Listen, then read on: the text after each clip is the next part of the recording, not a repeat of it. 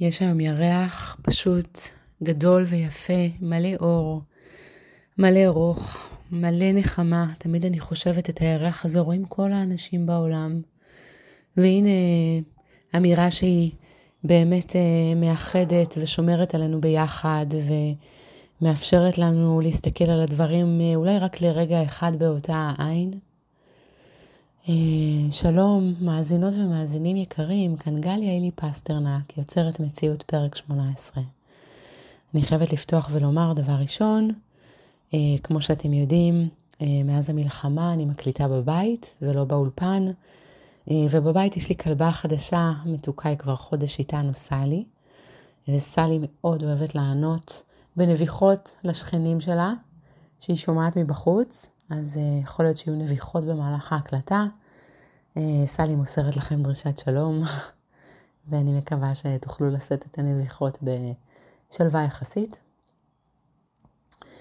ועוד רציתי להגיד שהיום הפעימה השלישית של שחרור החטופים, כמו שכולנו יודעות ועוקבות במתיחות ובחרדה, והלב כבר אה, לא יכול ולא יודע מה לעשות עם עצמו, איפה יש איזשהו manual, איזשהו מדריך למה עושים בתקופה הזאת, איזו תקופה ארורה, משונה, קשה, מייגעת.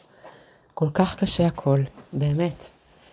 אז uh, לפעמים אני כל כך הייתי מייחלת uh, שיהיה לי טיפה יותר ניסיון במה עושים, איך מתמודדים.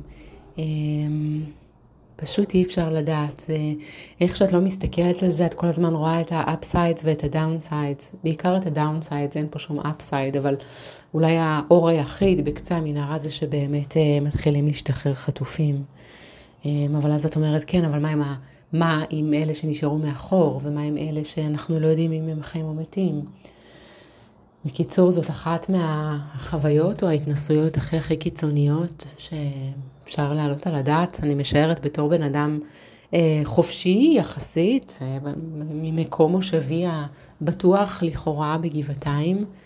אה, אני יכולה להגיד את כל הדברים האלה, כן? מה זה בטוח? איפה זה בטוח? מי יודע? מי יודעת? אה, זהו, הפרק של היום הוא על, אה, על הבית, על הביתה. אני מניחה במידה מסוימת מהרגע שהופעתי בעולם הזה, כל מה שאי פעם רציתי, כל מה שאני חולמת עליו, כל הזמן, זה לחזור הביתה. אין שתי מילים שאני יותר מתנחמת מהן, משתייכת אליהן ומתאזנת מהן, מאשר שתי המילים לחזור הביתה, או הולכים הביתה, או בואי הביתה. הביתה זה אידיאל, זה רעיון, זה כמו גן עדן כזה, מין מושג שמתאר מקום שבו מניחים לך לנפשך.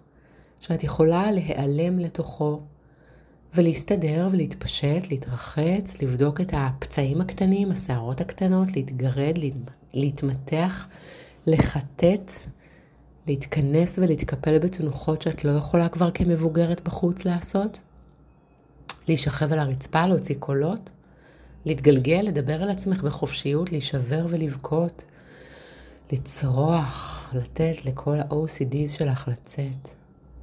רצוי בהחלט שהאנשים שאת חולקת איתם את הבית שלך, במידה וישנם כאלה, הם אנשים שאת יכולה להרגיש בנוח לבצע לפחות חלק מהדברים שציינתי. הבית הוא מקום שבו את יכולה להיות באמת את. מה זה אומר בעצם? שבחוץ את מישהי אחרת? כנראה יותר מאופקת ומוחזקת, אולי את מתביישת בעוצמת הרגשות והרגישויות שלך, ואולי את מסתירה אותן? את לא רוצה לחרב את מערכות היחסים שלך, אז את נשמרת לא לומר הכל בפנים, לא כל מה שאת חושבת, אבל לעצמך, לעצמך את אומרת, בעצמך את יודעת.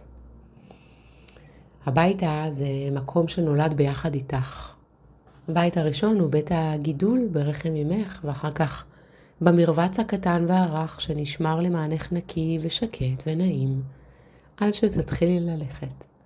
אחר כך מיטה קטנה, מיטת נוער, מיטת יחידה, או זוגית, ואת כבר רצה בין מיטות ברזל קומותיים של הצבא אולי, לבין מיטות הראיות של מחזרים עם סדינים דוחים רוב הפעמים, או עם החבר הזה או עם החבר ההוא, בבתים של חברות וחברים, עד שאת גרה לבד ממש. היום אני הבנתי, כשחשבתי לעצמי, שבפעם הראשונה ממש שגרתי לבד, גרתי בפריז. Trente rue Mouffetard. איזה רחוב מהמם, דירה פצפונת 18 מטר, מעל אחת הכיכרות הכי יפות בפריז, ברובע הלטיני, מאחורי הסורבון. זה היה המקום הראשון שהוא היה לגמרי שלי. ואני יכולה לדבר על זה שעות, חללית האם הזו שיכולתי לעשות בה הכל.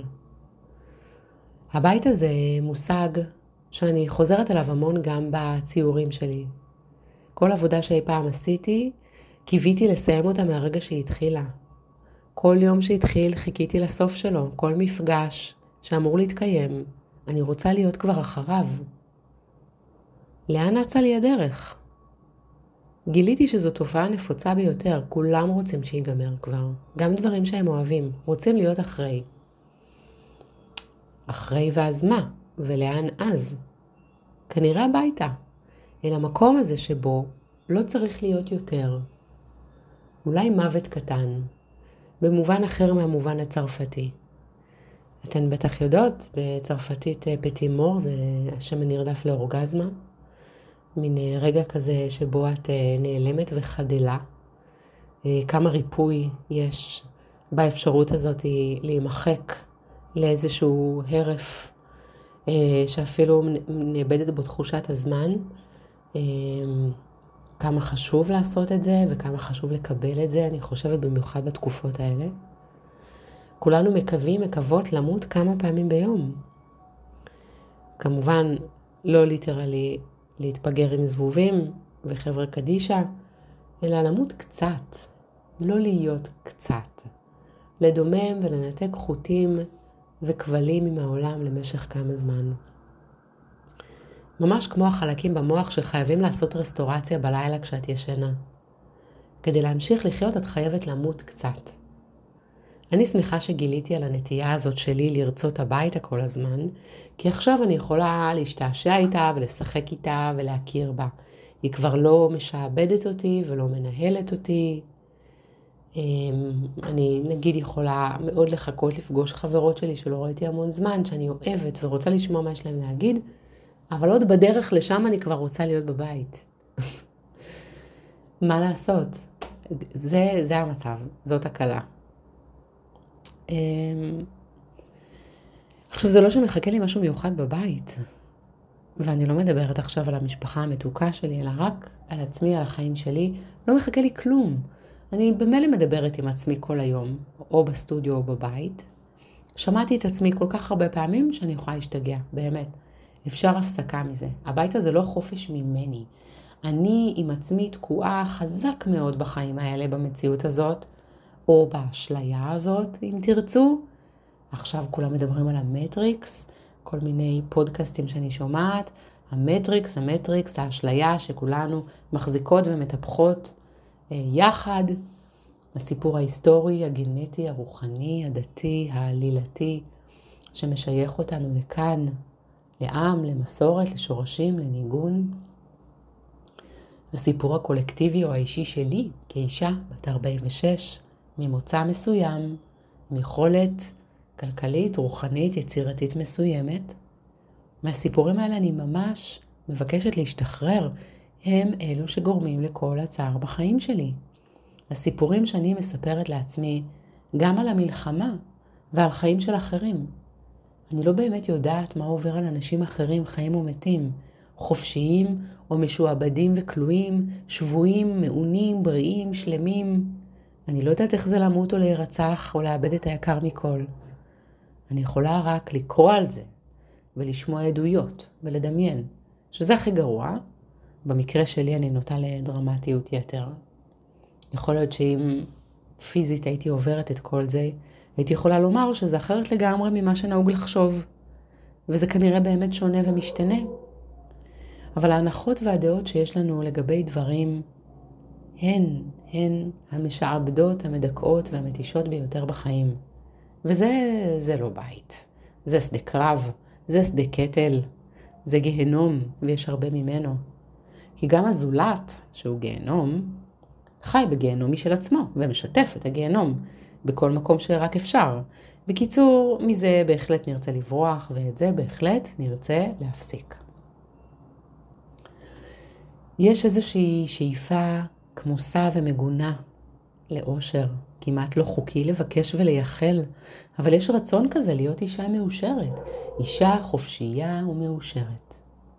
או עבורי למשל, אישה שמחה וחופשייה. זו מי שאני רוצה להיות, ואולי זה הרגע לכתוב לעצמי. מכתב מגיל 90. שזה מנהג שאני עושה כל כמה זמן כדי לקבל חיווי הולם לרגע הזה בחיי. לכתוב לעצמי מכתבים מרגעים שונים בחיים. זאת חוויה ממש מרגשת ומרפאת. כי מה שאנחנו לכאורה יכולות לראות משם, הוא בפירוש משהו שלא נסכים לראות מכאן.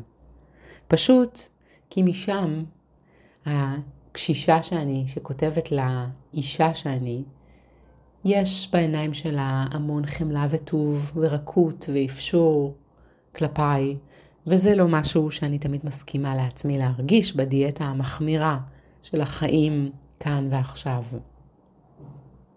אז אפשר לומר שאם כאן ועכשיו זה כל מה שיש לי, זה אפוא הבית שלי. ואם אני רוצה שהבית שלי יהיה נעים, מזמין, נוח, מפנק, מקום שבו יהיה לי נעים להיעלם לתוכו, אני רוצה שכך בדיוק ייראה הכאן ועכשיו שלי. איך אני עושה את זה? אולי אה, בשביל התחלה לא לברוח, הרי רוב הזמן אני לא כאן, אלא באתמול, במחר, בדמיונות, בסיפורים, בחיים של אחרים, במזימות. אני בורחת כל עוד רוחי בי מכאן ועכשיו. אז אולי בשלב הראשון לא לברוח מהבית, לנסות להתרגל, להסתגל, להישאר. הרי זה כל הרכוש או ההון האמיתי שיש לי, ושלא יכול להילקח ממני גם אם חלילה אפול בשבי.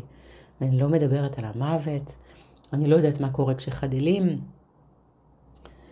אמ, מבחינת איפה משתכנת הרוח שלי בכלל. אז לטפח את הכאן ועכשיו זה אומר להסכים להישאר, לנשום נשימות עמוקות, רכות וטובות פנימה, להרגיש את הגוף, להכיר תודה, לשמוח במה שיש, להעשיר את הרגע הנוכחי באוצרות ורפואות של הלב, בתפילות, בכוונות טובות לעצמי ולעולם, שם אחד. אני חושבת, איך לא, הרבה על החטופים שנקראו מתוך חייהם לחמישים יום, לפחות אלו שחזרו בינתיים, שאין להם בית ואולי גם לא משפחה או מקום לחזור אליו. איך הם יכולים לבסס ולייצב בחיים שלהם אי שקט של שלום? איך הם יכולים להתחיל תהליך של ריפוי בתוך החורבן הכללי? הרי זה לא משנה כמה ומה ייתנו להם מבחינה חומרית, זה לא יהיה הבית. חוויית הבנייה והשיקום שלהם היא אחרת לגמרי. אני לא מתיימרת אפילו להבין, אני יכולה רק לברך אותם בכל ליבי להמשך חיים מלאי משמעות, כוח רצון, כוח לגוף ולנפש, כמו שהיו לחלק משורדי השואה, כי אין משהו אחר להשוות אליו את הטראומה הנוראית הזו. כשאני חושבת על ההפך מהביתה, אני חושבת על ניכור, על קור, על עבדות, שיעבוד, התעללות, עליבות. הרבה אני שואלת את עצמי בשנים האחרונות, איפה הבית שלי? כי לא היה לי ברור כל כך, גם כשגרתי בדירות משלי, בתוך כל ההפיכה המשטרית שהשתוללה בשנה האחרונה, חשבנו לא מעט, לא אני, כולם, יאללה, לענפים, אבל מה מחכה בדיוק במקום אחר? והאם, ומה זאת הבחירה הזאת? זו בחירה שלי? זו בחירה קולקטיבית? זו בחירה משפחתית? אני נדחפת לעשות אותה אולי ממניעים חיצוניים? איך את יודעת מה הדבר הנכון לעשות? ועכשיו, אחרי האסון הנוראי שקרה לנו פה, שקשר את גורלנו לאדמה הזו ביתר שאת, בין שנרצה או לא, ששיעבד אותנו הנה, שהפך אותנו לעיר מקלט בעולם מטורף, ממש לא בטוח שהייתי רוצה להיות עכשיו מהגרת יהודייה עם שלושה ילדים בארץ אחרת. אני uh, מסיימת כאן. אני רוצה להזמין אתכם לכתוב לעצמכם מכתב מגיל 90 להיום, לכאן, לעכשיו, איפה שאתם נמצאים ברגע הזה. אני מצאתי במכתב שלי לעצמי המון נחמה וישירות, כנות וכוח. נסו לדמיין את עצמכם זקנות, זקנים, יושבים במקום שקט, בלי הפרעה, מהרהרים במי שאתן כרגע עכשיו. מסתכלים עליה בעיניים אוהבות מאוד, ברחמים אולי ובחמלה, ומדברות אליה, נותנות לה איזו עצה אמהית פנימית, עמוקה ומיטיבה. עבורי גם זה הבית, כל המופעים שלי, גם המופעים המדומיינים, גם הלא פיזיים. הבית השלי, הבית העבורי, זה לנשום אלוה הריאות אוויר טרי וצח של שדה רחב ידיים ופתוח, מקום שיש בו זמזום של אהבה, מקום שהגוף בו מגורה ושלם ונינוח ורפוי. תודה רבה שהקשבתם לי, אני אוהבת אתכם. אני ממשיכה להתפלל ולקוות לכל החטופים לחזור הביתה בשלום ולמצוא בית, למצוא מקום שהוא בית לכולנו. שיהיה לכם יום טוב. כאן גלי אלי פסטרנק. להתראות.